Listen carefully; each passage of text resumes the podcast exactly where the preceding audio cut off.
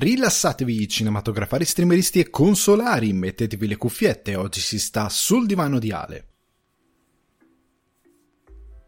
Il pezzo che sentite in sottofondo è Strange Days di The Beast e io sono Alessandro Di Guardi, trascendentale presentatore di Sul Divano di Ale che vi ricordo potete trovare su Spotify, iTunes, Apple Podcast, Google Podcast, Deezer, Amazon Music e Budsprout. Se volete supportare sul divano di Ale le mire di espansione per un giardino zen migliore, potete farlo offrendomi un cappuccino su www.buymeacoffee.com slash sul divano di Ale.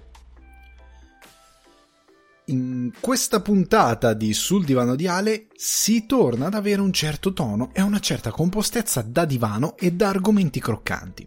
Partiamo quindi da The Batman e dai primi test screening che hanno fatto arrivare voci di un cut di 3 ore dai toni orrorifici, Cosa dobbiamo aspettarci?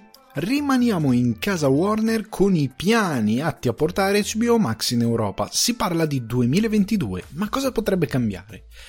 Spazio a croccantissime recensioni. Inizio da Candyman, sequel diretto da Nia Da Costa, a reinventare un mito degli anni 90. E parlando di anni 90, torniamo alle VHS con Sensor l'esordio alla regia di Prano Bailey Bond, che da Sundance alla sala ha schiantato ad accettate psicologiche i critici americani e europei, con un horror a riportarci ai film cult troppo violenti per essere mainstream e all'incubo della censura. Per ogni stagione che ci lascia o che arriva si affaccia all'orizzonte una nuova rubrica per questo confortevole divano. Nasce quindi Watson Movie e questa settimana vi parlo dell'esordio alla regia di Chloe Zhao. In chiusura vi parlo di Wonder Woman 1984 e di quello che per me è ascrivibile alla categoria un aeroplano che si è schiantato contro le montagne di Leboschiana Memoria. Ragazzi, bentornati e bentrovati sul divano di Ale.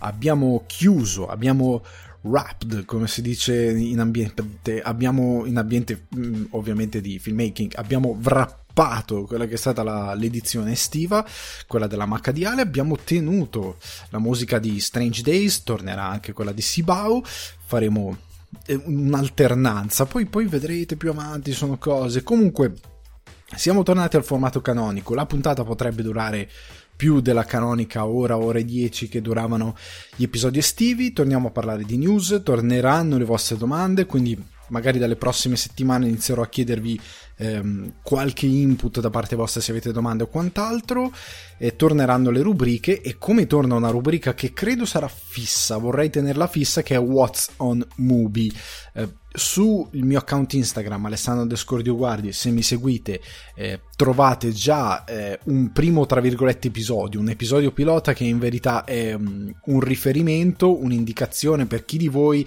giustamente segue le puntate ma dice sì ma io non mi ricordo tutti i film che consigli. Benissimo sull'account Instagram io pubblico eh, settimanalmente un Watson Movie che ho consigliato sono partito da Shiva Baby che è disponibile anche su Movie Italia e che eh, trovate riassunto con anche il voto, diciamo, mm, eh, rispetto alla recensione che avevo portato nella puntata estiva, in modo tale che vi pot- possiate tenervi un segnalibro di qualcosa che ho consigliato e che trovate su Mubi. Quindi, ragazzi, una nuova rubrica fatta tutta a modino, anche perché su Instagram potete ehm, segnarvi post, quindi ve lo potete mettere come reminder da qualche parte nel vostro account in modo tale che qualche sera dite ma cosa mi guardo? e c'è il Watson Movie con riferimento alla puntata dove ho dato mia, mm, il mio parere, la mia recensione e anche nel post stesso c'è una piccola chiosa con il voto, quindi potete decidere da voi cosa guardare. Partiamo però con prima di affondare in altre chiacchiere riguardo questa nuova non stagione, perché quest'anno la stagione la farò finire dopo Natale. Dopo Natale diciamo con l'anno 2022 partirà la terza stagione in modo ufficiale. L'anno scorso l'avevo fatta partire la seconda con l'estate, quest'anno durerà di più perché non ho fatto interruzione estiva formalmente. Quindi andremo avanti così. Ringrazio però fortissimo Samantha Piras ehm, che mi ha fatto un bellissimo regalo tramite buymeacoffee.com. Vi ricordo che il buymeacoffee.com slash sul divano di Ale non è un servizio di Patreon ad abbonamento, è semplicemente la possibilità di entrare in questo bar virtuale e offrirmi un cappuccino o più cappuccini come ha fatto eh, la grandissima Samantha Piras che ringrazio nuovamente. Ragazzi, Ragazzi, sono contentissimo, son, mi sento un furetto sotto acidi questa settimana, sono croccante io e croccante la realtà intorno a me, sono proprio contento di avervi qui con me perché mi sento super energetico per iniziare questo nuovo ciclo di puntate più regolari. Vi annuncio che c'è un'idea nell'aria, c'è un, come gli Avengers, ah, c'era un'idea, c'è un'idea nell'aria, quella magari di, ehm, insieme alle rubriche, di accompagnare anche diciamo le copertine, le release dei podcast in modo tematico, quindi riuscendo a, a stare dietro a una discreta programmazione che richiederà molto impegno, di riuscire eh, anche tramite le copertine dello stesso podcast, ma anche eh, in base a a come fruirete del podcast di avere diverse forme del divano di Ale in modo tale da poterci adattare ai periodi, alle rubriche, eh, agli input che arrivano eh, diciamo esterni in modo tale da avere sempre un podcast dinamico piuttosto che un podcast schiantato in una routine che comunque quella di base sarà piuttosto solida ma avrà dei piccoli cambiamenti in modo tale che ci si diverta io e vi divertiate anche voi. Però veniamo alle chiacchiere veniamo alle chiacchiere perché le chiacchiere sono il sale del nostro podcast, ci sediamo sul divano prima di entrare nel vivo e io ho fatto Apple TV Plus, Mela TV più, ho fatto Mela TV più, mi sono deciso principalmente per un motivo e quel motivo si chiama Ted Lasso. mi sono deciso per Ted Lasso non tanto per i premi che ha ricevuto, ma perché ho scoperto, guardandoci un attimino di più, non ci voleva molto per scoprirlo, che è eh, diretta e anche creata, se non ricordo male, da Bill Lawrence. E Bill Lawrence è il creatore e regista di molti episodi di Scrubs e io ho detto, porca miseria, ma Bill Lawrence è un grande il mio eroe. Cioè, nel senso, io volevo anche vedere, eh, poteva essere, come capita molte volte in televisione, il classico autore e regista televisivo che ha un'idea e poi mai più. capita a volte, cioè, capita nel cinema, figuratevi nella televisione. E invece il fatto che sia tornato con Ted Lasso, che abbia vinto dei premi anche a livello di regia, eh, che abbia vinto, che continua a ricevere il riconoscimento del, del, pubblico e della critica mi ha incuriosito. E quindi questa settimana credo inizierò Ted Lasso. Tra l'altro su, su Disney Plus ho visto che è arrivata una serie con eh, Steve Martin e Martin Short una sorta di eh, giallo comico a episodi con loro due. E io me la guarderò perché sono affezionato a loro due ci sono cresciuto. Sono parte del retaggio di quando ero bambino a livello di cultura pop e li guarderò sicuramente e mi piacerebbe portare qualcosa, una sorta di eh, mini Martin Short. No, eh, scusate, ehm, non Martin Short, ehm, ma eh, l'altro Martin, sta venendo un lapsus ehm, al volo. Comunque mi piacerebbe portare qualcosa, sì su loro due, anche su Chevy Chase, qualcosa su quel tipo di eh, comicità di quel tempo eh, che oggi si celebra un po' meno. Vorrei anche parlare di Billy Crystal. In futuro vorrei portare tutta questa roba che sembra un po' essere svanita in favore della cultura pop più, eh, più da gadget, più mainstream. E questa cosa mi fa un po' male perché sono personaggi che hanno fatto tantissimo.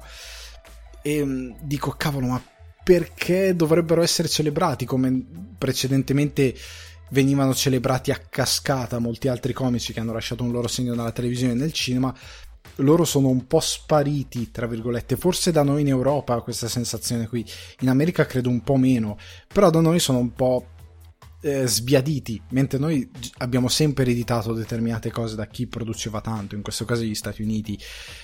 E ehm, non lo so, non lo so, cercherò di portare qualcosa perché mi fa piacere ehm, parlare di questi comici e dei, dei, di film che magari loro hanno fatto e che oggi non sono particolarmente ricordati, ma che secondo me meritano di essere menzionati e visti anche per puro gusto. Nel, nel frattempo ho scoperto anche che Apple TV si è presa praticamente molta roba dei Peanuts. C'è una nuova serie fatta con la NASA di Snoopy che va nello spazio, proprio in collaborazione con la NASA e sto iniziando a guardarla. Ci sono tutti i vari mini film realizzati quelli classici della serie tv classica tipo c'è lo speciale di Natale eh, di Charlie Brown che io tutti gli anni devo guardare un po' di straforo però questa volta ho visto che c'è su Apple TV Plus. Non ho visto se c'è anche in lingua italiana. Questa è una cosa che ammiro di alcune piattaforme non Netflix. Netflix vergognati. Però ammiro di piattaforme tipo Amazon eh, Disney Plus il fatto che mantengano tutti, tutte le lingue, tutti i doppiaggi. Nel senso che se io mi voglio guardare ehm, Scrubs o un anime in italiano, lo posso fare. Più che altro per gli anime la uso questa cosa, perché magari sei affezionato a un certo doppiaggio e i doppiaggi dei cartoni di Charlie Brown io ho nella mia testa i doppiaggi italiani perché li guardavo proprio da bambino e quindi mi piacerebbe non ho controllato se Apple TV Plus fa la stessa cosa e quindi ti propone anche il linguaggio ehm, il doppiaggio scusate italiano non credo perché non è proprio roba di loro proprietà in toto però ci guarderò, ci guarderò perché d'altronde lo fa anche Amazon, quindi perché non lo, posso, non lo deve fare Apple TV? Ved- vedrò, lo scopriremo solo vivendo. Amazon, cat- eh, Amazon, scusate, Netflix no, cattivi, non lo fanno questa cosa ed è un male perché alcune cose secondo me sarebbe meglio avere anche il doppiaggio in italiano piuttosto che solo quello originale perché tante volte magari soprattutto per l'animazione vorresti um, non, non, fare cose, secondo me, illogiche, come dicevo l'altra volta, di guardare una cosa in lingua originale, tipo il giapponese, che io non parlo, non so parlare, mm, so 20 parole in, to- in totale, quindi che cosa, cosa faccio? cosa diavolo sto facendo della mia vita? Tanto vale guardarlo doppiato o in inglese, se proprio un doppiaggio uno piuttosto che l'altro, ma comunque è inutile guardare in, Giappone, in una lingua che non capisco. Comunque, ho fatto Apple TV Plus, questa era la piccola chiacchiera introduttiva. Andiamo però a bomba con, ehm, con le news e parto da The Batman. Perché c'è stato il CinemaCon, che è una cosa della quale si parla molto poco, a dire la verità, a livello di news e quant'altro.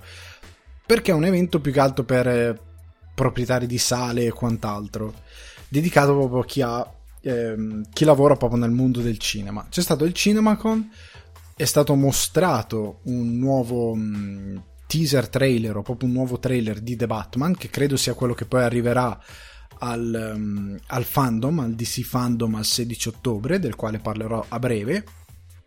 E sostanzialmente c'è molto entusiasmo, si parla anche di una proiezione oltre il CinemaCon di prova, quindi i famosi eh, screening eh, test di un cut di tre ore che chi lo ha visto ha giudicato praticamente una sorta di film dell'orrore.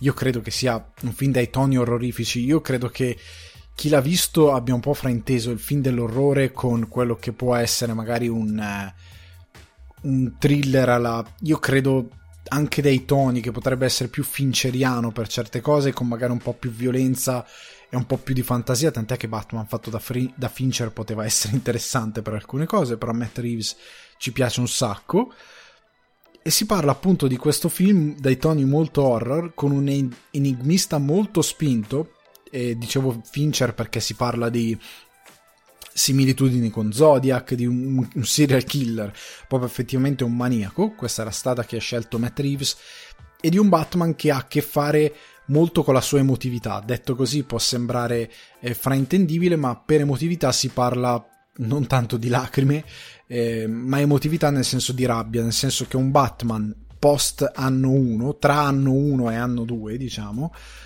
che ancora ha molta rabbia dentro di sé, che nel punire i criminali è molto violento.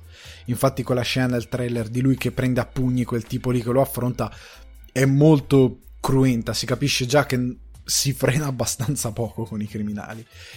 E questo è un po' il tono del film, oltre al fatto che è trapelato il fatto che il GCPD, quindi il Gotham City Police Department, lo odia. Lo odia più che altro perché lui sembra, mm, dalle prime indiscrezioni, molto eh, austero nei confronti della polizia, non nasconde il fatto di essere molto intelligente, di essere un detective, e questa è la cosa che io mi aspettavo da Batman, finalmente.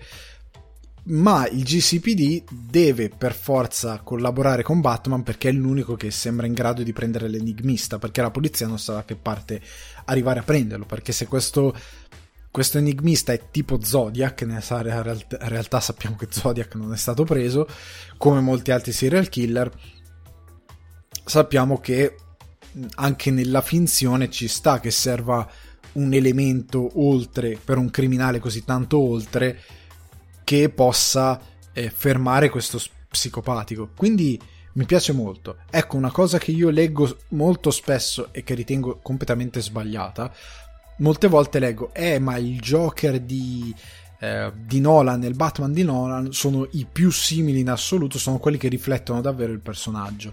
Ne avevo già parlato, ragazzi, non è vero, non è proprio vero. Eh, Nolan fa un errore enorme, ovvero di prima di tutto di dargli molta di volergli dare molta vicinanza alla realtà, cosa che con Batman non puoi fare.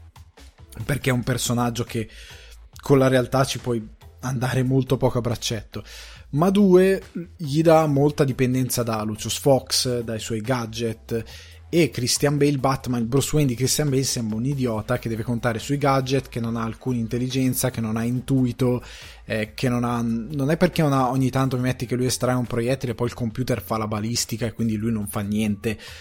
Allora lui è un detective, non è così che funziona. Cioè devi darmi un'area. A me, eh, aria. A me questo The Batman di Reeves sembra quasi un horror noir, cioè mi dà questa idea, per questo dicevo Fincher, perché mi dà quell'idea di thriller noir ehm, dove c'è la pioggia, dove c'è la notte, dove c'è una cosa molto da Batman, una detective story di questo tipo, molto cupa, dei toni molto scuri, e mi va bene, mi va bene come tono. Spero che sia così, io ho sempre sperato fosse così fin da quando abbiamo visto il trailer e Batman deve essere quella cosa lì. È un detective lui principalmente. Io lo ripeto, quando Ras al Ghul lo incontra, non lo chiama eh, Bruce, non lo chiama Wayne, non lo chiama Batman, lo chiama detective. Cioè, il primo fumetto di Batman era della collana Detective Comics. E, e tuttora esiste Detective Comics. E Batman è comunque sempre un investigatore. Molte sue storie, da lungo Halloween eh, ad altre, sono molto noir Molti hanno fatto riferimento al fatto che questo film è una sorta di anno 1, il fumetto di Frank Miller, ma post anno 1, perché lui è già Batman da un po', non sta diventando Mat- Batman in questo film, lui è già Batman da diverso tempo. E ehm, abbiamo un Batman per certi versi acerbo, acerbo che fa degli errori, eh, che ha ancora appunto problemi nel dosarsi nel suo rapporto con i criminali è un Batman molto interessante. Io spero che abbia dei toni di questo tipo, che sia un film anche credibile nel suo portare dei toni giusti. E io credo in Matt Reeves perché Matt Reeves è riuscito a fare nei suoi film sul pianeta delle scimmie è stato meraviglioso. Eh, il suo remake di Lascia Mentrale è notevole. Nonostante io consigli sempre l'originale, però anche il remake è notevole. Matt Reeves ha un talento enorme nel portare determinate situazioni e io credo tantissimo in questo film, proprio ci credo tanto e mm, non vedo l'ora di vedere il, un prossimo trailer e di vedere dove andrà a parare.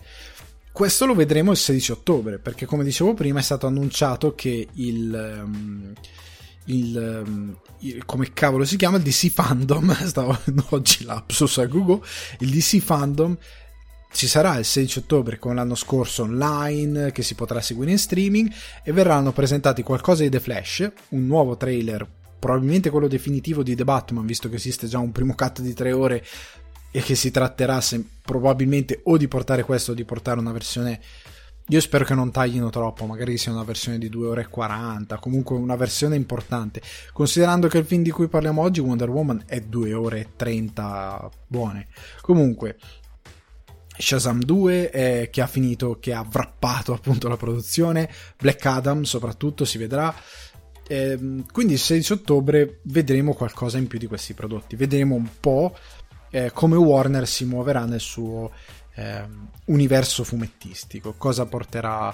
Io spero che questa nuova ondata di Warner, con una scelta ben precisa di dare toni a diverse produzioni e dei toni ben specifici, togliere dalla mente della gente questa cosa dello Snyder Cut, questo fandom tossicissimo di Zack Snyder, perché ho continuato a vedere online in questi giorni dei post ridicoli con battute prese da The Suicide Squad ed estrapolate completamente dal contesto. Ho detto, eh, se Snyder, Snyder l'avesse messo nel suo film avrebbe ricevuto ondate d'odio.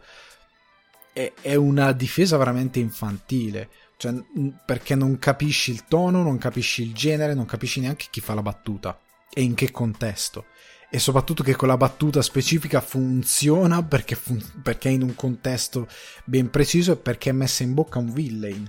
Non è messa in bocca a un cavolo di supereroe che dovrebbe essere l'eroe positivo della storia e che non dovrebbe avere certe uscite.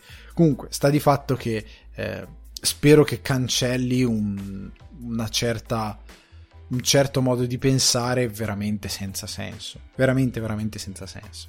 Andiamo avanti però con le notizie perché si parla di, sempre di Warner, perché siamo su, in casa HBO Max. È stato confermato che Warner Media ha intenzione di portare HBO Max in Europa entro o più che altro durante il 2022.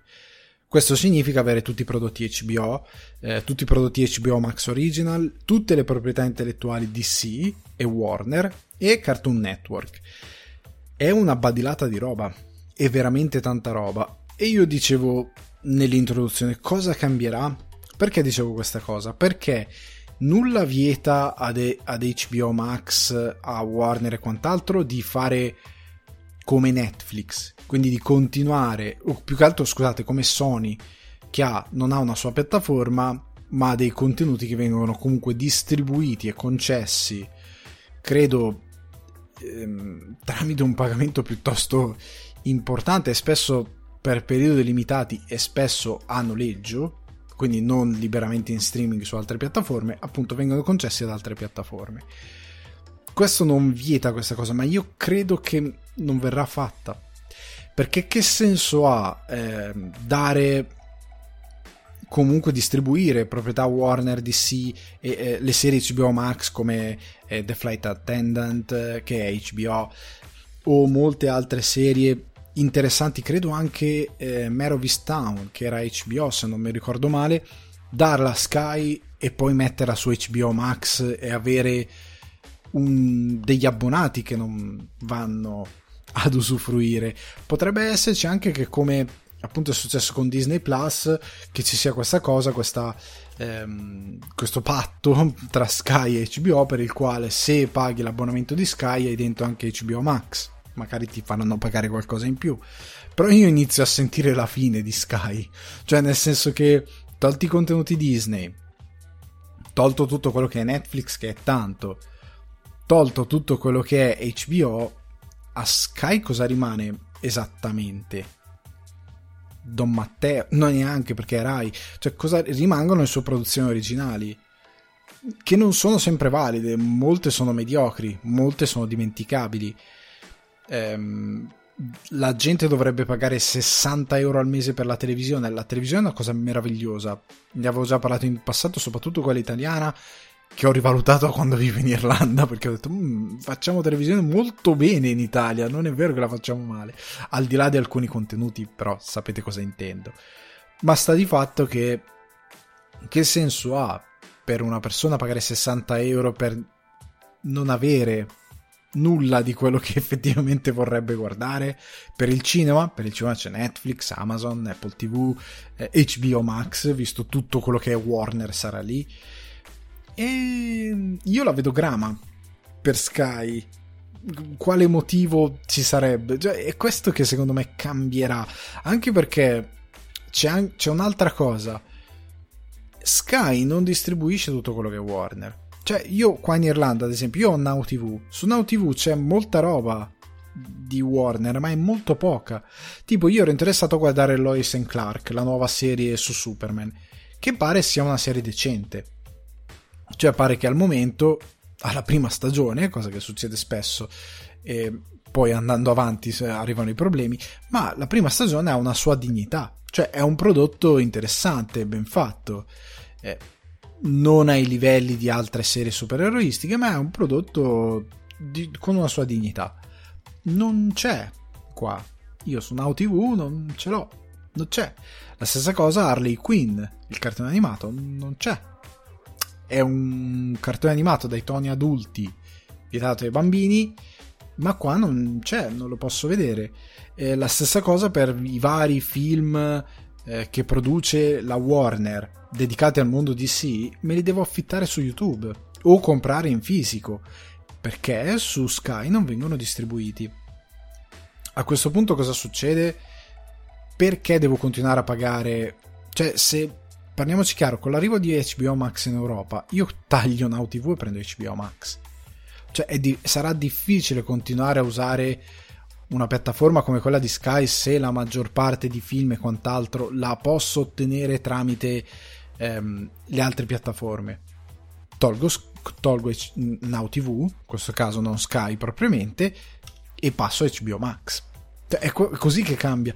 Io vedo un po' la fine di un servizio televisivo che non sta riuscendo effettivamente a, eh, a rinnovarsi. Allo stesso tempo vedo un'emorragia di pagamenti di servizio streaming. Cioè era quello che si diceva quando si ragionava sulla streaming war. Nel senso, io pago quei ormai sono 12 euro circa di Netflix, altri cosa sono 5 euro di Amazon, altri 5 euro di Apple TV, altri ehm, cosa parliamo qua di HBO Max? Non so bene quanto costerà. Buttiamo un 10 euro anche qui. Inizia a essere una cifra abbastanza importante.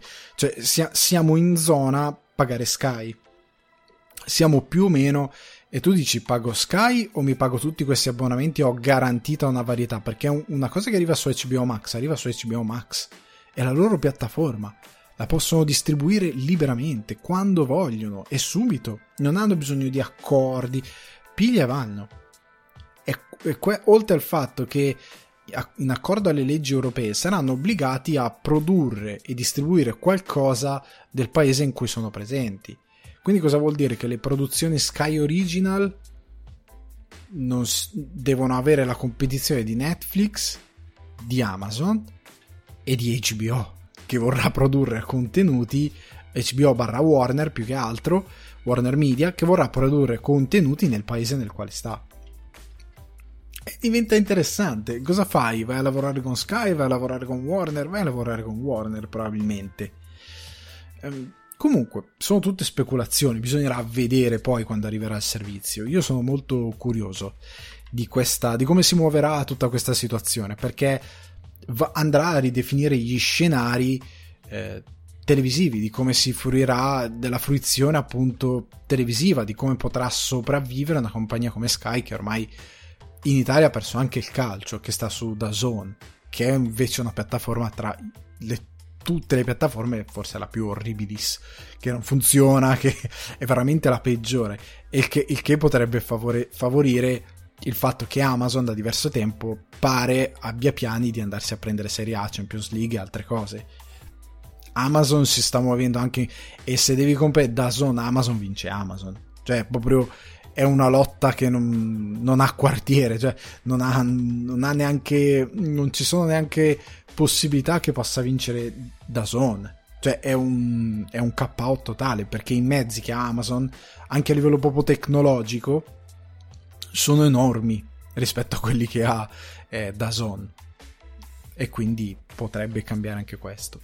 Passiamo però ragazzi alle recensioni, veniamo alla parte più croccante del podcast, dopo che abbiamo esplorato così in leggerezza queste, queste, queste news, ok? Perché dobbiamo fare la bocca ai ritmi del nuovo podcast, quindi piano piano non esageriamo, non buttiamo dentro troppa roba, passiamo alle recensioni.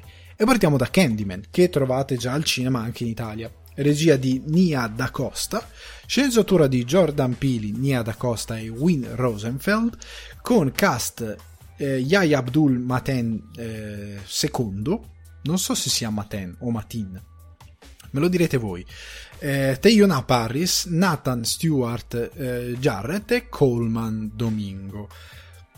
La trama è molto semplice, questo film è una sorta di ehm, sequel, senza sorta, è un sequel eh, che eh, fa ripartire il mito di Candyman prendendo quanto eh, raccontato nei precedenti film e utilizzandolo come base per questo mito urbano nel quale sostanzialmente nessuno crede e che nel, nell'epoca moderna viene riportato alla luce da questo artista, eh, da questo artista artista mh, pittorico, il nostro eh, Yahya Abdul Maten, o Matin II, che abbiamo visto in Watchmen, tra l'altro, nel ruolo di, che non vi posso dire, del marito della protagonista, ecco, diciamo così. Eh, lui sostanzialmente è questo artista che deve avere nuove idee, trova nuove idee nel raccontare la storia di, ehm, di questo quartiere. Ehm, dove appunto ci sono stati eh, gli episodi legati a Candyman che sono puramente cronaca perché ovviamente la cronaca non riporta tutti i fatti eh, assurdi da horror slasher che invece sono capitati nel primo film. Allora la cosa interessante di questo film è che è guardabile senza l'originale. Cioè io dell'originale non ricordo quasi niente. Niente ve lo dico onestamente. Non me lo sono andato a riguardare perché appunto volevo essere sicuro che andato al cinema avrei potuto guardarlo come qualsiasi altro spettatore e potete farlo perché a livello di sceneggiatura e a livello di eh, scrittura appunto hanno avuto l'intelligenza di includere eh, in un modo molto affascinante eh, delle ricostruzioni di alcune cose dei, del primo film che vanno a eh, fare appunto da ba- sono una sorta di mito urbano. È come se non lo so, qualcuno vi raccontasse un mito urbano eh, legato a dei fatti di cronaca eh, e da lì si creasse poi la cosa sovrannaturale. E questa è la cosa interessante. Quindi, anche se non conoscete Candyman, anche se non sapete di cosa si parla, lo potete tranquillamente guardare. La cosa interessante è che questo film è un'estensione di quel mito, è una va a ricreare Candyman. Cioè c'era Candyman è, sta- è stato lasciato sopito per anni e ora ritorna. Grazie a questo pittore che si intrippa con questa storia, che vuole fare arte, che vuole raccontare ehm, la storia di quest'uomo ingiustamente eh, brutalizzato dalla polizia e quant'altro, e di questa donna che ha fatto qualcosa ehm, di folle e mm, molti si sono fermati sul lato sociale della storia. In verità il lato sociale è presente, ma non è così, non è come Us, non è come ehm, appunto il primo di Jordan Peele Get Out, dove il lato sociale è molto molto molto importante per la narrativa. È un film che non ti fa, tra virgolette, pesare certi messaggi legati al background culturale dei protagonisti è un film che affonda proprio nel mito di Candyman. Quello che è il background sociale è molto relativo. Molti si sono fermati su questa cosa, però mm, è una cosa che non domina assolutamente il film. Anche perché, essendo qualcosa di così tanto sovrannaturale, perché Candyman è veramente. cioè, se non è una cosa spoiler, c'è anche nel trailer. Se tu dici 5 volte Candyman allo specchio, lui arriva e ti sgozza sostanzialmente.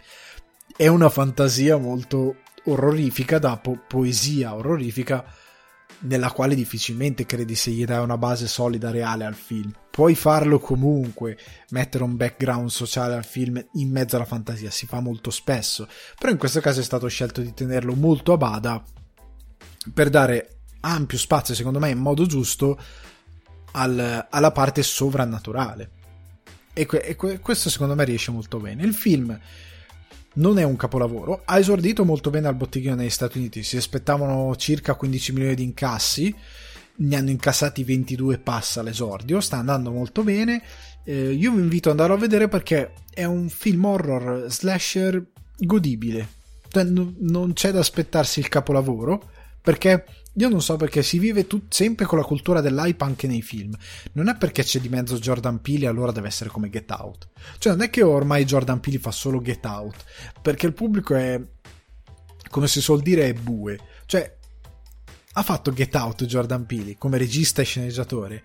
Ha fatto Us, eh ma non è come Get Out se avesse fatto un film come Get Out avrebbe detto ma fa sempre lo stesso film. Ragazzi vi dovete decidere o una cosa o l'altra. In questo caso Jordan Peele è uno che si reinventa. Chiama l'horror chiama determinate suggestioni che le approccia tramite diverse voci. Nia da Costa è bravissima a dirigere questo film, dirige molto bene, mi sono piaciute, mi è piaciuta la messa in scena, mi è piaciuta la direzione degli attori, sono tutti bravissimi, mi è piaciuto il modo di approcciarsi a questo mito tenendo tutto molto a freno e andando sull'acceleratore quando deve andare sull'acceleratore, quando deve, eh, deve andare sulla violenza. Quando il film è violento, è violento in modo eh, molto grafico e molto di impatto. È fatto bene, vai da 0 a 100 proprio. Ed è davvero terrificante quella parte lì. Bravissima Nia da Costa. Che tra l'altro farà il. Se non ho capito, farà il sequel di Capitan Marvel o Miss Marvel. Forse il sequel di Capitan Marvel, mi pare farà Nia da Costa. Sta di fatto che eh, o Miss Marvel, sto, sto avendo questo, questo, dubbio lancinante, diciamo che farà Miss Marvel. La, la, butto così, ho deciso in questo momento che sarà così, anche se magari è sbagliato. Però sta di fatto che è una bravissima regista e lo dimostra in questo film, veramente brava. Eh, ripeto, vi consiglio il film perché è un gran bel film slasher di intrattenimento. Non vi aspettate un capolavoro immortale dell'horror, non vi aspettate di gridare tutto il film. Io ripeto sempre quando si parla di horror, il cinema horror non vi deve fare paura, non deve essere pura paura tutto il tempo, sono racconti dell'orrore, quindi racconti spesso dove si va nel fantastico, si va nell'assurdo, eh, si va nel, um, a mostrare la violenza, si va a mostrare il sesso, si va a mostrare il sangue, si va a mostrare storie di, eh, non lo so, di streghe, eh, di, di, assassini, eh, di psicopatici, non si va a, non, l'obiettivo non è quello di farti paura tutto il tempo. Toglietevi dalla testa questa brutta idea che il film dell'orrore debba, debba ehm, spaventarvi, può essere anche un buon thriller con una storia dietro eh, di, di, di, tensione. Non deve essere per forza. È orrorifico perché si vede tutto quello che gli altri generi non mostrano: il sangue a go-go, ehm, la morte è molto in primo piano, l'in, l'in, la, la, l'uomo che non sa difendersi a cospetto di qualcosa di soprannaturale. Si vedono questi aspetti, non si vede il fatto che ti deve spaventare se volete spaventarvi ci sono i Luna Park, ci sono eh, i giochi brutti su Steam tipo Slenderman, ci sono questi giochi pieni di jumpscare, se volete i jumpscare fate que- questa cosa qui, non andate al cinema, perché i jumpscare non fanno parte del cinema horror fatto come si deve, ne sono in parte, ehm, ne sono parte in, relativamente integrante, ma non sono il cinema horror. Andiamo avanti con un altro film horror che invece non so quando verrà distribuito in Italia. È uscito tem- molto tempo fa il trailer. Io lo seguo da quando è stato presentato al Sundance.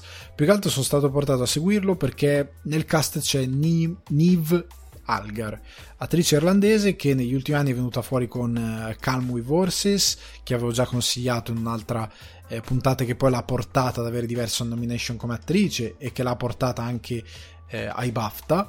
Ehm, ci sono, e, e, io seguendo lei, che poi ha fatto anche eh, Raised by Wolves, Wolves mi sono incantato. Raised by Wolves, eh, ha fatto anche quel film con Guy Ritchie che non ho ancora visto perché non ho visto al cinema, non ho visto neanche distribuito in digitale. Ha, ha iniziato a venire fuori e questo film eh, le ha dato molto spazio eh, gli ha dato ulteriore spazio a livello critico dopo i BAFTA per Calm with Horses eh, perché è molto brava anche in questo film e il film è molto interessante. Diretto e scritto da uh, Prano Bailey Bond film d'esordio.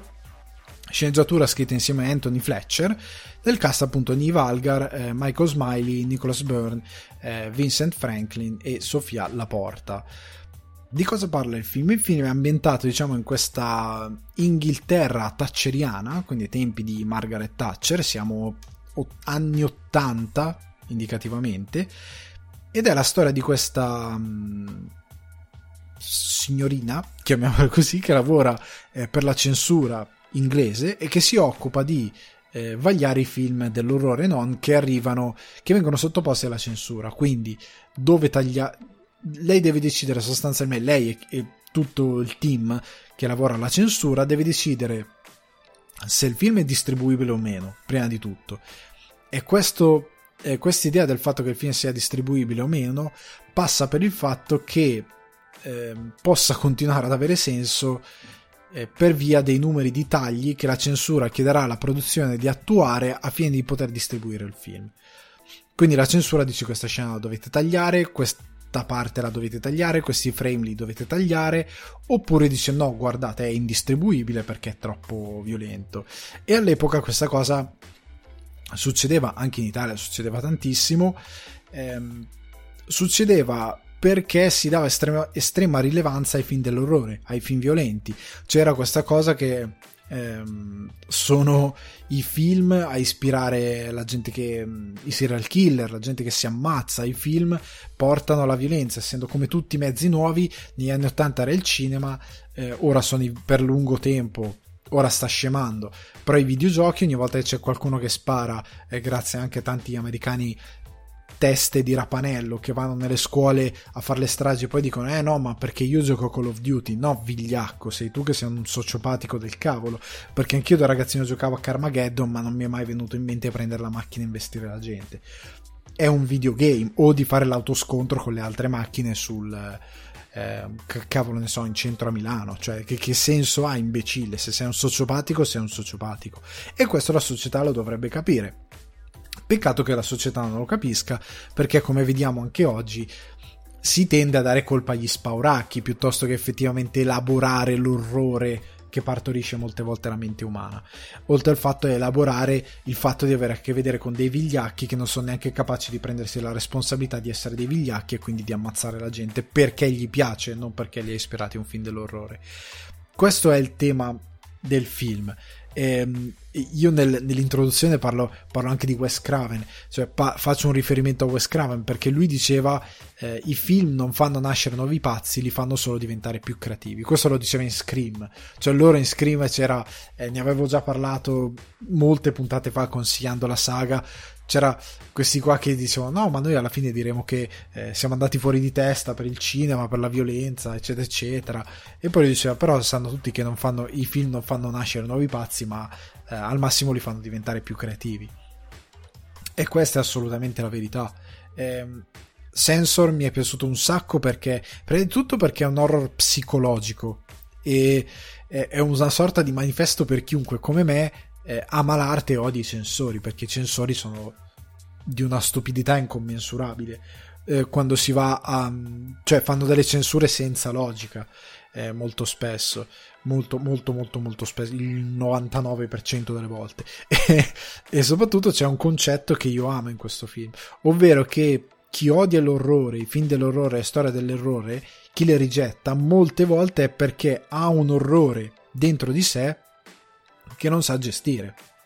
E in questo film, chiudendo la narrativa della trama perché mi sono messo a, a, racco- a parlare de- delle tematiche, sostanzialmente questa signorina che lavora per questo team, la chiameremo signorina così con questo tono, che lavora per questo team di, ehm, de- della censura, a un certo punto le capita tra le mani questo film dell'orrore che le ricorda qualcosa che le è successo quando era bambina e che lei non ha superato perché la sorella è scomparsa quando erano bambine, ormai viene data per morta dai genitori, ma lei ha ancora questa... Eh, non è riuscita a superare questa cosa ed è convinta che sia ancora viva. Succede qualcosa tramite questo film e tramite un fatto di cronaca che la stampa rimanda a uno dei film che loro avevano in censura tagliato ma distribuito e lei inizia piano piano sempre più psicologicamente a perdere la brocca e a cadere in una spirale che la porterà verso X eventi. Io ve lo consiglio, segnatevelo, quando uscirà io ve lo consiglio assolutamente di andarlo a vedere. È un bel film, è, glorifica l'epoca proprio anni 80 e 90 delle VHS. Cioè a me è piaciuto anche questo lato, l'idea di andare eh, in Italia forse non c'era, però tipo in Inghilterra dove per la Thatcher c'erano determinate restrizioni, c'era il mercato del, dei video illegali. Quindi c'è tipo eh, andare dal videonoleggio e dirgli senti ma sotto banco questo film di questo regista ce l'hai? Perché all'epoca si usava.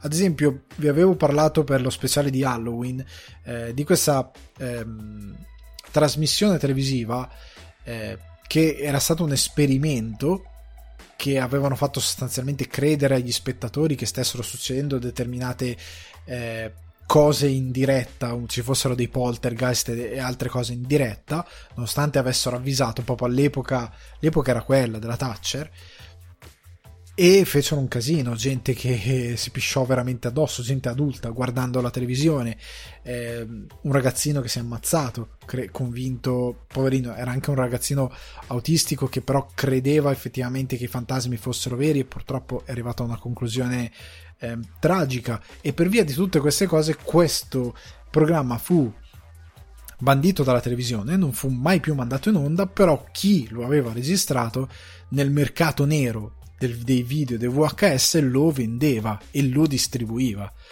E parla anche di questa realtà, e parla e mitizza i produttori di horror tra il disgustoso e il semplicemente viscido e eh, il geniale che magari danno spazio a cosa posso dire a registi che invece hanno una visione orrorifica molto intensa ma pur sempre filmica che non ha effettivamente un, una, un rimbalzo nella realtà nel senso eh, Fulci era uno che faceva tanto cinema horror, ma era una persona buonissima nella realtà, non è che ammazza, aveva desideri di ammazzare le persone.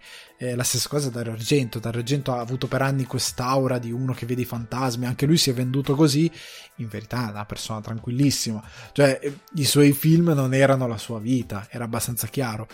C'è questo piacere dell'ammantare l'autore eh, di quest'aura orrorifica, soprattutto a quell'epoca, ma in verità sono giochi, stanno giocando loro stessi con queste storie. E Sensor parla di questa cosa qui. È molto bello, ve lo consiglio, è girato benissimo, è scritto bene, è recitato molto bene. Niv Valgar domina totalmente la visione dall'inizio alla fine.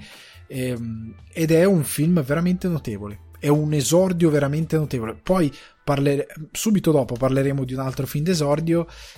E questo è migliore per la pulizia della trama, per la pulizia della sceneggiatura, per la pulizia della messa in scena. È proprio un esordio notevole che dice questa regista va tenuta d'occhio perché sviluppando la sua poetica può fare molto bene. Quindi Censor o Sensor totalmente consigliato. Segnatevelo quando verrà distribuito in Italia. Io cercherò di tenervi aggiornati magari tramite le news che pubblico ogni tanto su Instagram. Mi raccomando, tenetevelo da conto. Partiamo invece con Watson Movie, questa nuova rubrica eh, dedicata ai film che potete trovare su Mubi. Mubi, vi ricordo, è la piattaforma, diciamo così, del buon cinema, eh, del cinema anche indie, del, sempre fatto con criterio e con buona creanza. Eh, vi ricordo che credo sia ancora disponibile, Dio mio non vorrei sbagliarmi, l'offerta per un euro al mese, l'offerta iniziale per avere Mubi un euro al mese per tre mesi, credo. Non sono sicuro al 100% che sia ancora attiva, ma potrebbe esserlo ancora. Mubi, se mi stai ascoltando, visto che ti ho parlato molte volte anche dell'app PS4, io so che tu quell'app lì l'hai aggiornata perché ti è arrivato voce. Voglio pensare che sia così, di qualcuno che ha rotto i maroni dicendo "Oh, ma sta app la volete fare?". Quindi ora che l'avete fatta, ora che farete anche quella PS5 perché l'utenza ne ha bisogno, fatti sentire, batti un colpo, salutami Mubi, come va? Tutto bene? Devo fare come, come fece Fedez con la Ferragnes, devo scriverti limuniamo su Instagram, non, non, mi pare il caso, siamo persone ragionevoli, per favore fatti sentire.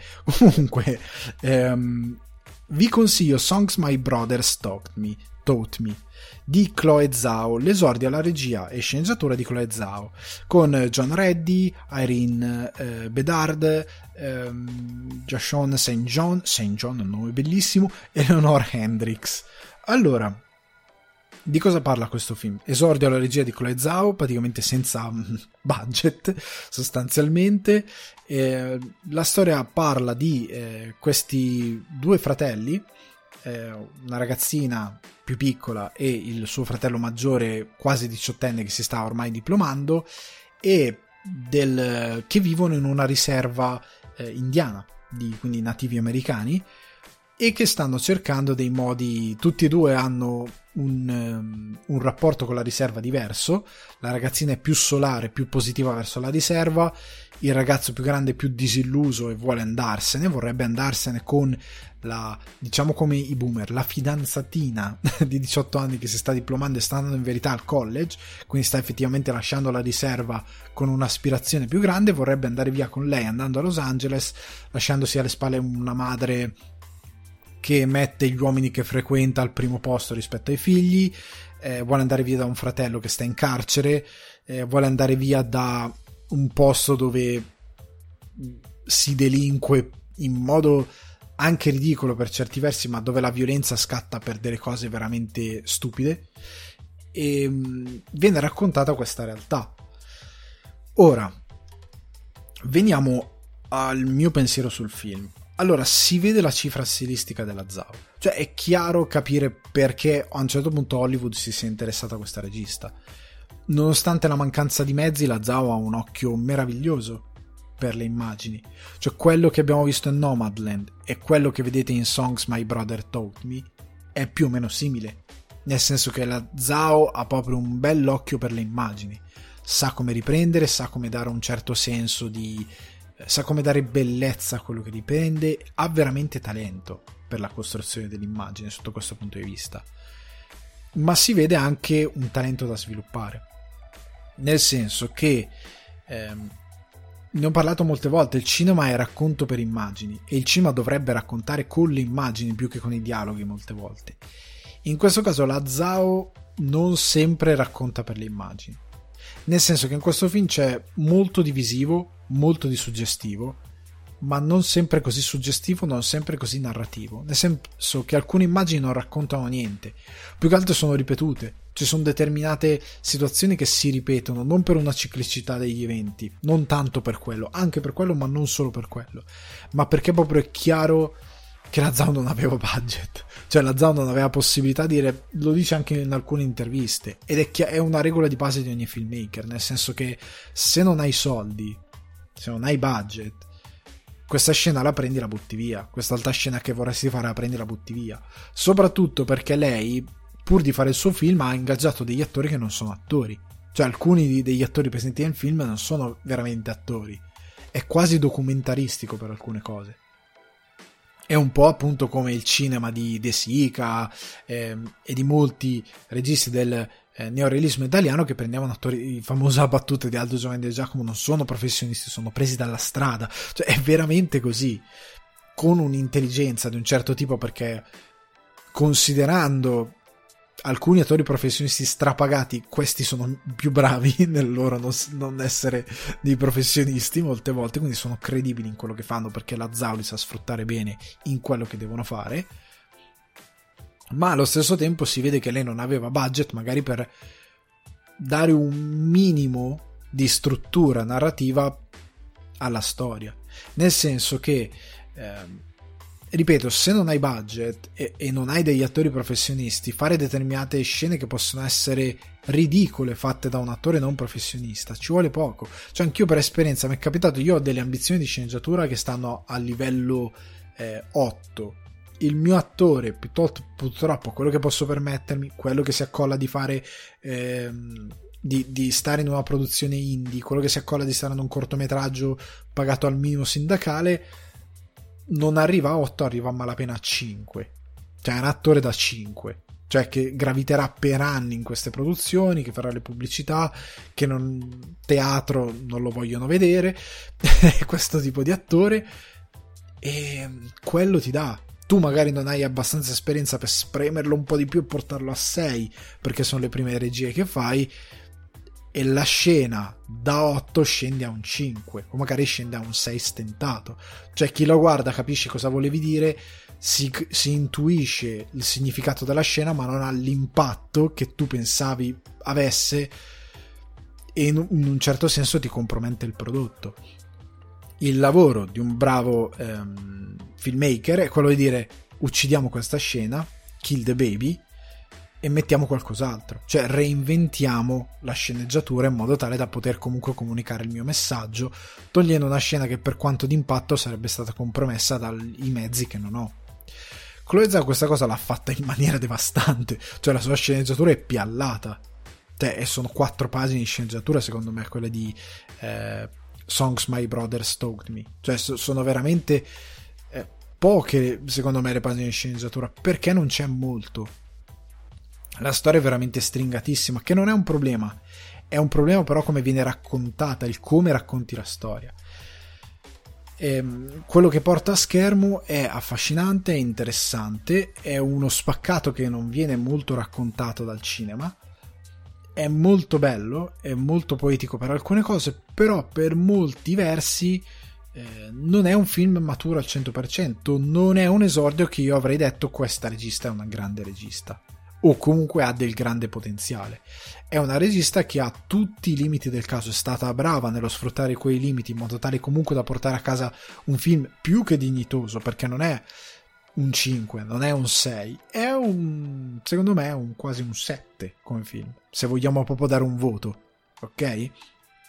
È un buon film, è un buon film di esordio, non è un esordio folgorante, cioè, ehm, per esordio folgorante io intendo ehm, Erasered, eh, Quarto Potere, cioè film dove il regista non solo, o co- quello che ho discusso prima, Sensor, Sensor è un film che è quadratissimo nella sceneggiatura, è quadratissimo, quadratissimo nel senso che l'autore ha limato bene bene il suo prodotto, è maturo nella sceneggiatura, è maturo nella regia, diciamo maturo, è, è maturo nel montaggio, è un film che in tutte le sue componenti è ben sviluppato, ben strutturato e tu lo prendi e dici cavolo che bello, hai proprio un bell'impatto.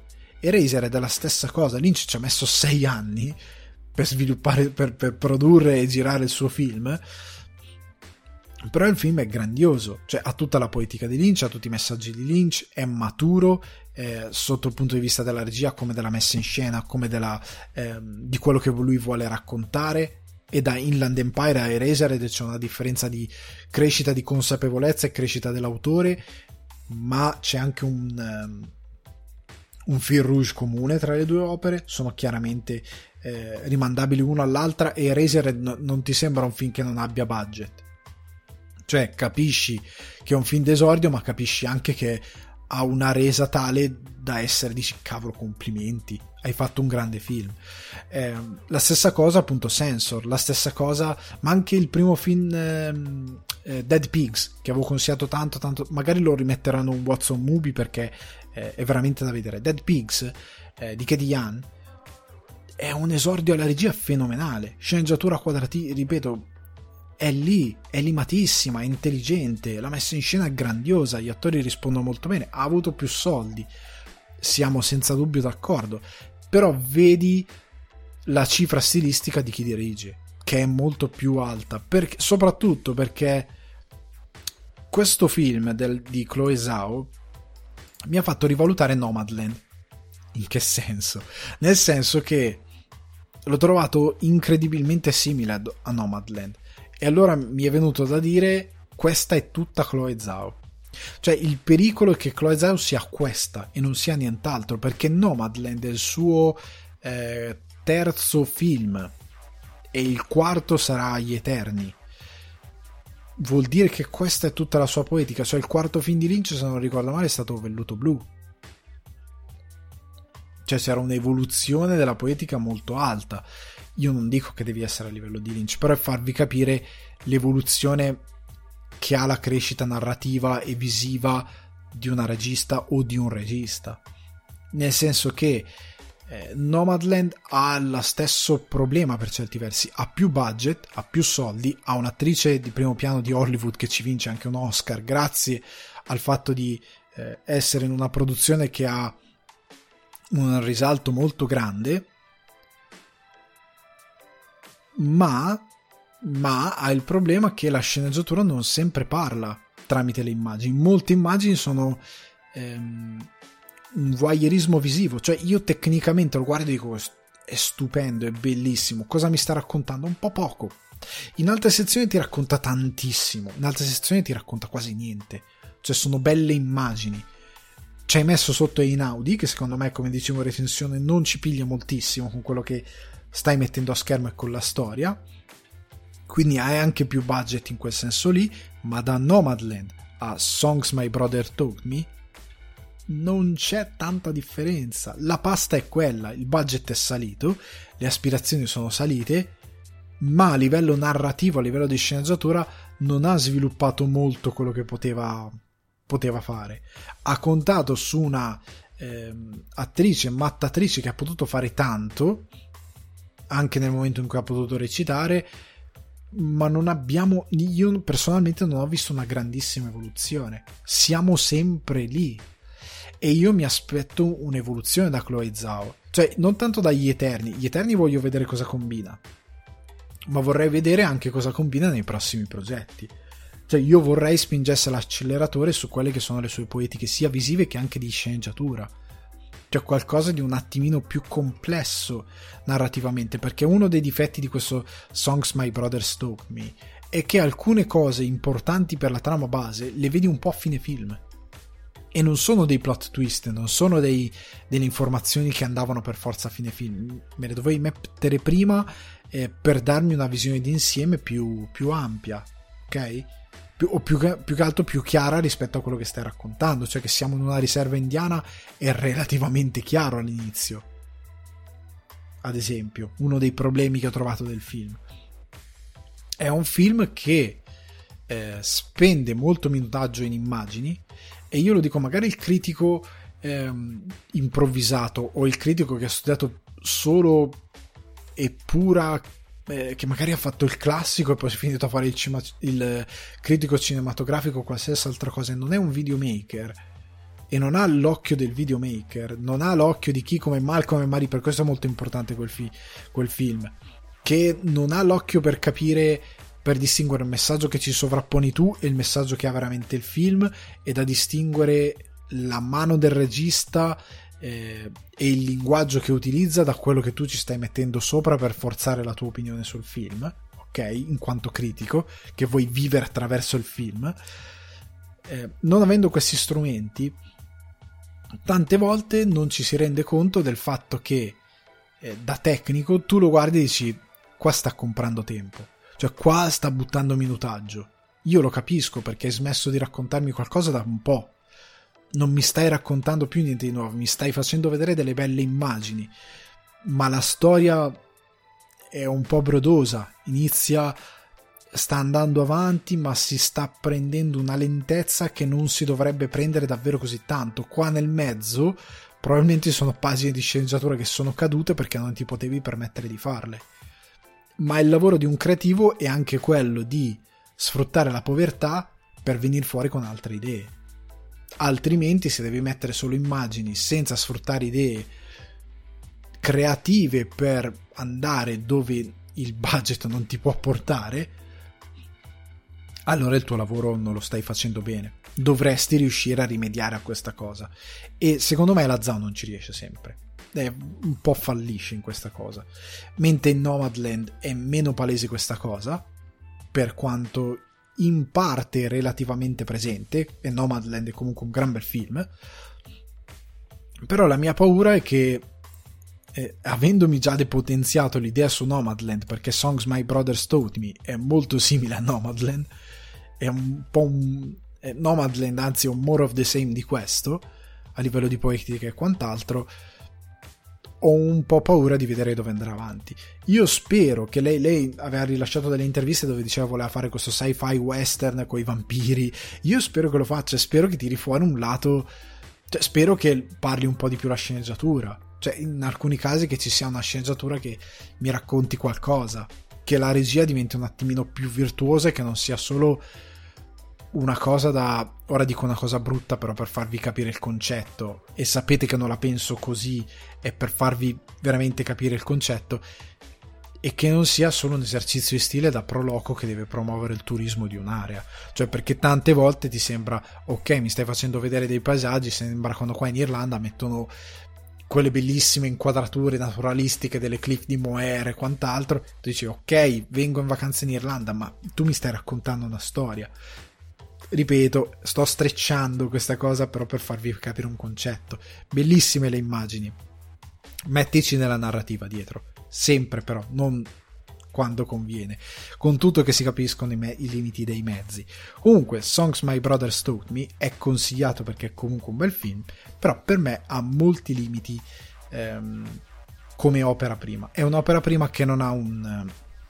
non è figlia di un esordio sfavillante, non è figlia di un esordio particolarmente brillante per eh, Chloe Zhao. Secondo me altri film, appunto Sensor, ehm, Dead Pigs, sono film che hanno avuto un esordio molto molto molto più interessante per, ehm, per la regista o i registi che eh, ne sono stati protagonisti, ok? Andiamo con l'ultimo film di oggi e con il quale mi divertirò parecchio perché è brutto da dire, però quando un film è veramente brutto eh, tira fuori il, la possibilità di sfogarsi un po', che è Wonder Woman 1984, che è arrivato su Sky e eh, Now TV, almeno qua, in Italia so che era distribuito da diverso tempo, qua stanno aspettato un po' a portarcelo, regia di Patty Jenkins, con sceneggiatore Patty Jenkins, eh, eh, Jeff Jones, Dave Callahan, cast Gol Godot, eh, Chris Pine, Kristen Wiig, Pedro Pascal perché hai fatto questo film, Robin Wright e Connie Nielsen. Allora, Patty Jenkins è la regista donna più pagata di Hollywood. Ha esordito con Monster, un film che è valso a Charlize Theron il Leone d'Argento Berlino, l'Oscar, le è valso la quantità di nomination e premi devastante. Che con 8 milioni di budget ne è incassati 64 milioni. Monster come film. Che è stato nominato film dell'anno dall'American Film Institute. Io mi chiedo cosa è successo a Patty Jenkins. Mi chiedo seriamente guardando quel film e poi guardando Wonder Woman, ma più che altro Wonder Woman 1984, che cosa diavolo è successo a Patty Jenkins? Ha perso completamente il talento? Parlando di usordi di un certo tipo, ha perso completamente il talento, non l'ha mai avuto, è stata fortunata? Non capisco. Perché poi vedo anche i film che dovrà fare, ovvero Rogue Squadron, Star Wars, Cleopatra, a quanto pare con Gal Gadot di nuovo e poi ci arriviamo, al terzo Wonder Woman. E dico, mio Dio, perché siamo sicuri di voler rivedere, di volerli fare questi film? Verranno tutti come Wonder Woman 1984? Parliamo di questo film. Non farò spoiler, però il film è veramente terrifi- terrificante. Perché per alcune cose dovrei entrare negli spoiler. Dovrei proprio entrare nel, nel, nel vivo de, di, della, della narrativa. Però non lo farò. Allora, la trama. Siamo nell'84.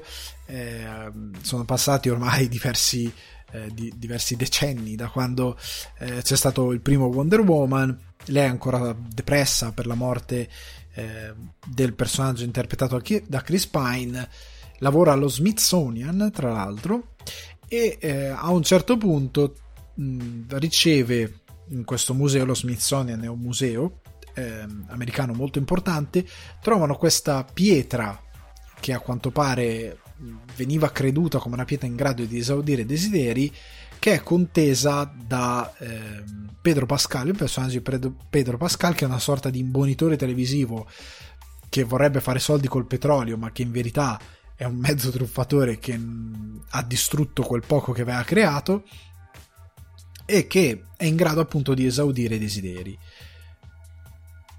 Lei porterà in vita quasi accidentalmente il suo bel eh, aviatore interpretato da Chris Pine, Kristen Wiig che interpreta questa eh, scienziata con 2000 lauree, super nerd e super non affascinante e non eh, nemmeno neanche popolare, chiederà di diventare popolare, forte e bella come eh, Gal Gadot, come Wonder Woman, come Diana, ecco, usiamo il suo nome eh, di, di scena, diciamo, nel film, e ognuno, triggerando questi desideri, farà un casino. Allora, partiamo da, dalla sceneggiatura. Oddio, la sceneggiatura è un disastro. Io raramente ho visto un film così rotto alle fondamenta a livello di sceneggiatura. Perché questa pietra dei desideri ha un funzionamento aleatorio. Partendo dal fatto che dà, fa delle cose incredibili, cioè una magia molto alta nel senso che a un certo punto crea un muro di cinta enorme attorno a un'intera città. È in grado di creare testate nucleari da nulla. È in grado di fare qualsiasi cosa. Però quando la nostra Diana chiede di riportare in vita Steve Trevor, ecco come si chiama, lui non torna in vita, cioè lui non ritorna. Lui torna in quanto spirito nel corpo di un altro. E questa cosa non avrà una spiegazione nel film. Non c'è nel film, in due ore e mezza di film, una spiegazione del perché lui è tornato nel corpo di un altro. È così e basta. Tra l'altro, la follia è che io avrei capito questo espediente di, sceneggiatura se fosse successo che eh, lui tornava nel corpo di un altro e noi vedevamo perennemente l'altro attore perché magari Chris Pine non si accollava di tornare in questo Wonder Woman. Ma Chris Pine se l'è accollata. E quindi non capisco il motivo cioè in quel caso sarebbe stato ok non possiamo avere Chris Pine usiamo questo espediente ci inventiamo che la pietra non può resuscitare ma può semplicemente trasportare l'anima in un corpo una breve spiegazione di pochi minuti ok? Anche se poi crea i muri dal nulla quindi è questa magia che funziona con delle regole particolari. Comunque, me lo sarei accollato perché aveva detto è una vaccata, però Chris Pine non voleva tornare, hanno preso un altro e per giustificare questa cosa hanno fatto questo. Ok? In questo caso no, c'è Chris Pine e noi lo vediamo perché all'inizio non lo vediamo, ma poi c'è tramite movimento di macchina si svela il fatto che è Chris Pine anche per creare una sorta di colpo di scena che di colpo di scena di una cosa che hai messo nel trailer quindi bravi tutti. Comunque, per creare questa sorta di colpo di scena to- totalmente mal riposto, noi poi per tutto il film vediamo Chris Pine. Quindi a che cosa serve questa cosa?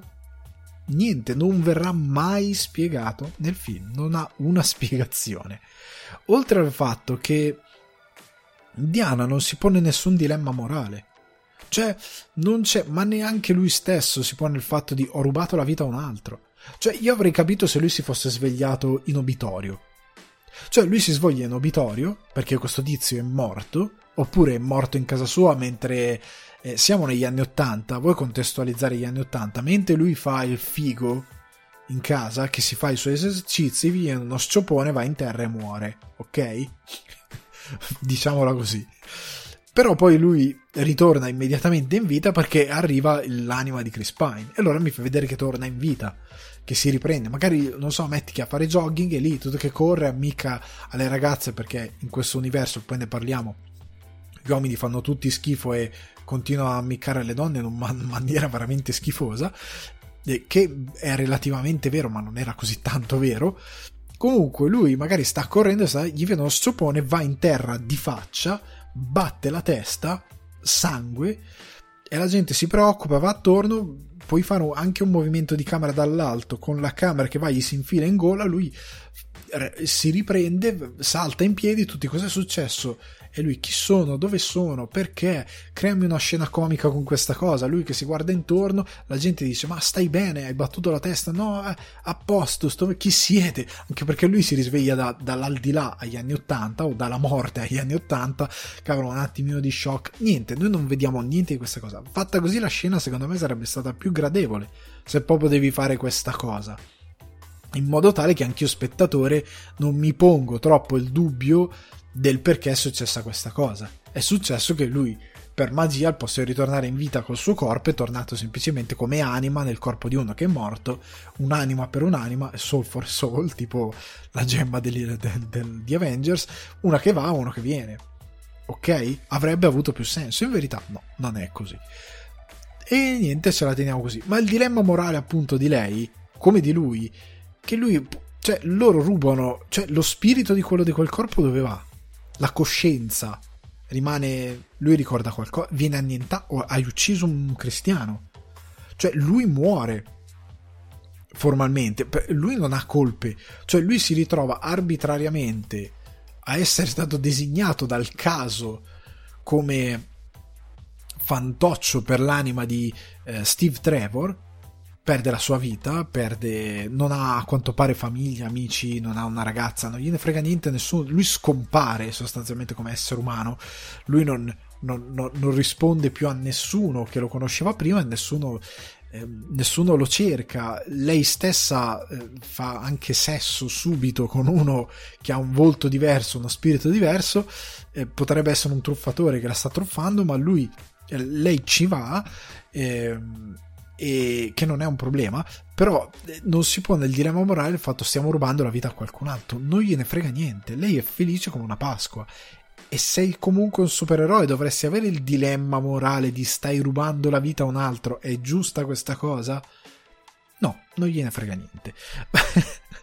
Andando avanti, c'è anche il problema che il film ha una messa in scena, c'è questa questa apertura delirante non è un'apertura, è la seconda sc- sequenza del film in un centro commerciale perché ci devono far capire che siamo negli anni 80 che a livello di messa in scena questi anni 80 sono super macchiettistici super super sembra non lo so, sembra veramente quando in Now I Met Your Mother fanno le cose con Robin Sparkle che vanno indietro nel tempo e simulano gli anni 80 che però sono gli anni 90 in Canada e fanno questa cosa. Sembra così. E cioè, se lei avesse iniziato a cantare Let's Go to the Mall, io, io, sarei impazzito, cioè avrebbe avuto molto più senso. Invece lei, con questi colori super saturati, combatte contro questi rapinatori che inscenano una rapina senza alcun senso logico, alcuno, e il combattimento sembra da cartone animato di Anna e Barbera. Che mi sta bene, se non fosse che il resto del film non ha questo tono. Cioè quella scena questo tono, il resto del film, il resto dei combattimenti sono molto più seriosi. E non torna. E oltre al fatto che questo è un problema generale di tutto il tono del film, se vuoi fare una cosa negli anni 80 molto sopra le righe, che richiama molto quella cosa lì, i poster di Wonder Woman sono progressivamente cambiati con l'arrivo di Thor Ragnarok. È arrivato Thor Ragnarok e Wonder Woman 1984 ha iniziato ad avere dei poster sempre più eh, anni 80 in quel senso, ok? Perché Thor Ragnarok ha questa wave anni 80 anche nella fantasia ma Patty Jenkins, contrariamente a Waititi, contrariamente a Gunn, non ha alcuna idea di come dare un tono al suo film. Cioè, i toni cambiano continuamente. Eh, gli anni 80 a un certo punto scompaiono. Cioè, se non fosse che loro hanno i capelli conciati in un determinato modo, anche talvolta i vestiti, non ti rendi conto che sei negli anni 80. Cioè, scompaiono a un certo punto, letteralmente. Eh, non c'è proprio un'idea di fare qualcosa di più camp perché sono gli anni 80, sono un po' più ingenui, non c'è questa cosa. Eh, non c'è neanche un minimo di musica, c'è, c'è giusto quel montage di lui che si prova i vestiti anni 80, però a parte quello non c'è nessuna indicazione che ti possa dare un senso alla scena e che essere, e possa essere sfruttato in modo comico non per dare un tono a tutto il film. Cioè, Patty Jenkins non ha la capacità di dare al film un tono ben specifico e quindi di dargli. Eh, cosa stai facendo? Un film sopra le righe? Hai deciso, contrariamente al primo film, di prenderti molto meno sul serio, eh, come appunto fatto a Ragnarok, di stare più eh, sul leggero? Hai deciso di. Ehm, non lo so, ehm, fare un film più serioso? Cosa hai deciso di fare? Non è mai chiaro. Lei non riesce a dare un, un senso al suo film. E quella scena da eh, Anna e Barbera. Poi non si ripete mai più, cioè cambiano toni andando avanti il film, diventa anche molto serioso so, sotto alcuni punti di vista. E quindi è sbalorditivo per come sia arbitraria la narrazione. E molti alcuni mi hanno detto no ma è, è, fuori di testa è bello non è un fuori di testa bello è un fuori di testa accidentale che non ha alcun senso all'interno della narrativa del film cioè il senso deve essere interno alla narrativa del film, non tanto della nostra realtà. Se mi dai delle regole, quelle regole devono permeare nel film. Non deve essere una regola lì per esigenza del sceneggiatore e poi quella cosa scompare. Quella scena del centro commerciale è anche inquinata da questa cosa che poi sta per tutto il film, eh, per, quale, per la quale eh, questa rappresentazione di uomini maiali parte questa immagine di questi tizi g- grassi brutti che si mangiano gli hamburger e si sbavano di grasso, di questi uomini anziani che guardano le donne in fuso e, e body fare gli esercizi di yoga e, e gli guardano il culo. E tutto il tempo ci sono questi uomini che fermano eh, sia Galgalo, Diana che altri personaggi. Ehi, bella, vieni qui tutto il tempo. E a un certo punto diventa incredibilmente didascalico. Cioè, ho capito quello che vuoi comunicare. Meno molto meno perché a un certo punto diventa troppo non perché sia fastidioso ma perché diventa troppo troppo troppo didascalico se stai marcando la mano su una cosa che anche perché eh, Galgadolli dice no no non c'ho tempo c'ho il gatto sulla pentola cioè va via così cioè non c'è neanche mai un non hanno mai neanche un senso davvero grosso tranne per il personaggio di eh, Kirsten Wig che sì ha un incontro più significativo rispetto a questa cosa, ma anche lì è molto relativo. Cioè si poteva passare quella cosa in un modo molto diverso e molto più interessante. Eh, oltre al fatto che il suo personaggio è veramente piatto. Cioè il suo problema è che lei è una nerd che è brutta perché ha gli occhiali e si veste male, che nel momento in cui esprime il desiderio di diventare come Wonder Woman diventa incredibilmente forte, toglie gli occhiali e diventa bella e mette un bel vestito. Cioè sembra, ma come ti vesti? Lei non aveva bisogno della pietra, aveva bisogno di un, uno che la vestisse bene. Cioè, perché è questo? Perché non è che dici eh, lei cambia fisicamente. Cioè non c'è la trasformazione del corpo. Dici lei magari era eh, bruttina, aveva i denti storti, cosa ne so, aveva la gobba, eh, era fisicamente poco attraente e poi la cambi e diventa Kristen Wiig. No, no, lei è uguale, cioè ha solo gli occhiali e dei brutti vestiti. Cioè, ma poi è la stessa persona. È, è un po'. È, è, vuota quella cosa lì, è veramente vacua, superficiale, stupida. Eh, oltre al fatto che c'è un fil rouge nel film, ovvero la verità. Il film parte con la verità, con lei da bambina che fa questa gara tra Amazzoni e a un certo punto prende una scorciatoia e la verità, la verità, perché Wonder Woman è l'aso della verità, quindi gira tutto attorno alla verità. Alla fine del film si risolve questa cosa ritornando alla verità, ma non ha alcuna logica con quello che succede. Non vi posso fare spoiler, ma questa cosa della verità, lei alla fine fa un discorso che voi stopperete il film e direte non ho capito che logica ha la verità con quello che sta succedendo. Non ha alcun collegamento, cioè non si incastra per niente, zero, zero, è buttato lì nella mischia senza alcun senso logico. Oltre al fatto che il film ti fa vedere, ripeto, non posso fare spoiler, che lei non riesce a fare una determinata azione per via del potere che sta sfruttando Pedro Pascal e poi con l'azione riesce, senza non ti viene mostrato perché e come. È un colpo di scena, riesce perché sì, perché cambiano le esigenze di sceneggiatura, bisogna risolvere una situazione nella quale lo sceneggiatore si è cacciato stupidamente, allora con un plot hole enorme risolviamo il film. Con questo discorsone sulla verità che non ha alcun senso.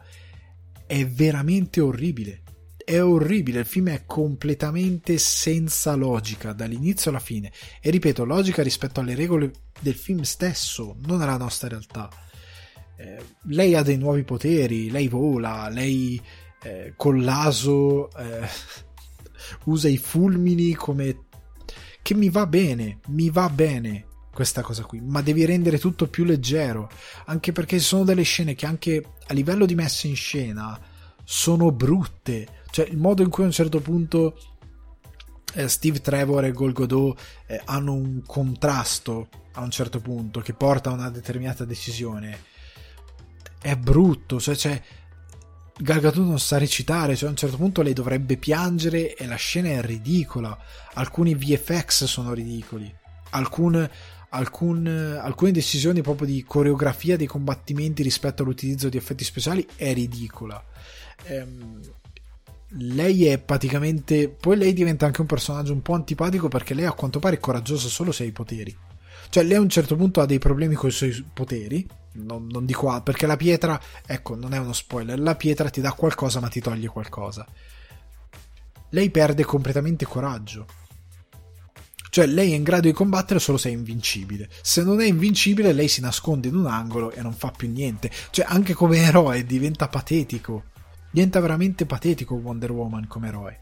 E anche sul finale che utilizza l'armatura. È, è tutta una cosa che tu dici è il peggior supereroe di sempre. Poteva essere un attimino interessante il personaggio di, Pe- di Pedro Pascal. Perché ha qualcosa di umano. Però anche lì è buttato veramente in caciara. Cioè, lui alla fine ha una morale perché sì. Eh, in questo film non muore nessuno, tra l'altro. Cioè, toglietevi dalla testa che ci siano eh, minimo di, di, sconto e di conseguenze con quelli che sono i villain, eh, che ci siano delle conseguenze vere per qualcuno all'interno del film. È tutto un tarallucci e vino a palla. Il film ha una scena finale completamente demenziale demenziale perché veramente sembra vedere Zoolander. Questo film è, sembra Mystery Man, cioè lei sembra un personaggio di Mystery Man che può stare con l'uomo scavatore, con Ben Stiller, cioè può stare con quei personaggi lì per quanto è fuori di testa il, la scrittura di tutto. È, terrif- è il peggior film. Voi direte, ma, ma, c'è di peggio? Non lo so, dagli ultimi film di sì è il peggiore. Peggiore, ha una scrittura inguardabile. Inguardabile. Patty Jenkins, veramente, io come andrà a dirigere Rogue Squadron, Cleopatra, non ne ho idea. Non ne ho idea perché sembra aver dimenticato come si fa un film. Completamente.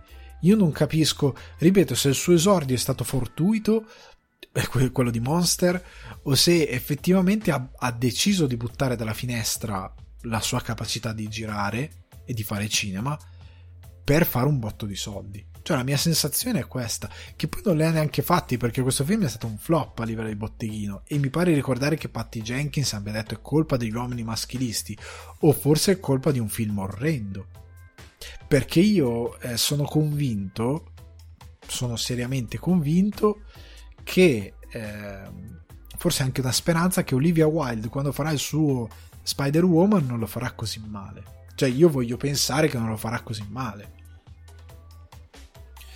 E uh, Wonder Woman 1984 è brutto a partire dalla sceneggiatura, dalla messa in scena, eh, dal fatto che sia tutto arbitrario e dal fatto che qua dove Gal Gadot è incredibilmente protagonista perché in ogni inquadratura sempre comunque è veramente come Jason Momoa per Sweet Girl. Può essere la persona più brava del mondo ma a livello di recitativo cioè di, di, di, a livello attoriale è completamente incapace. Cioè non ha possibilità recitative. Quando piange ridi. Eh, quando combatte un po' ridi.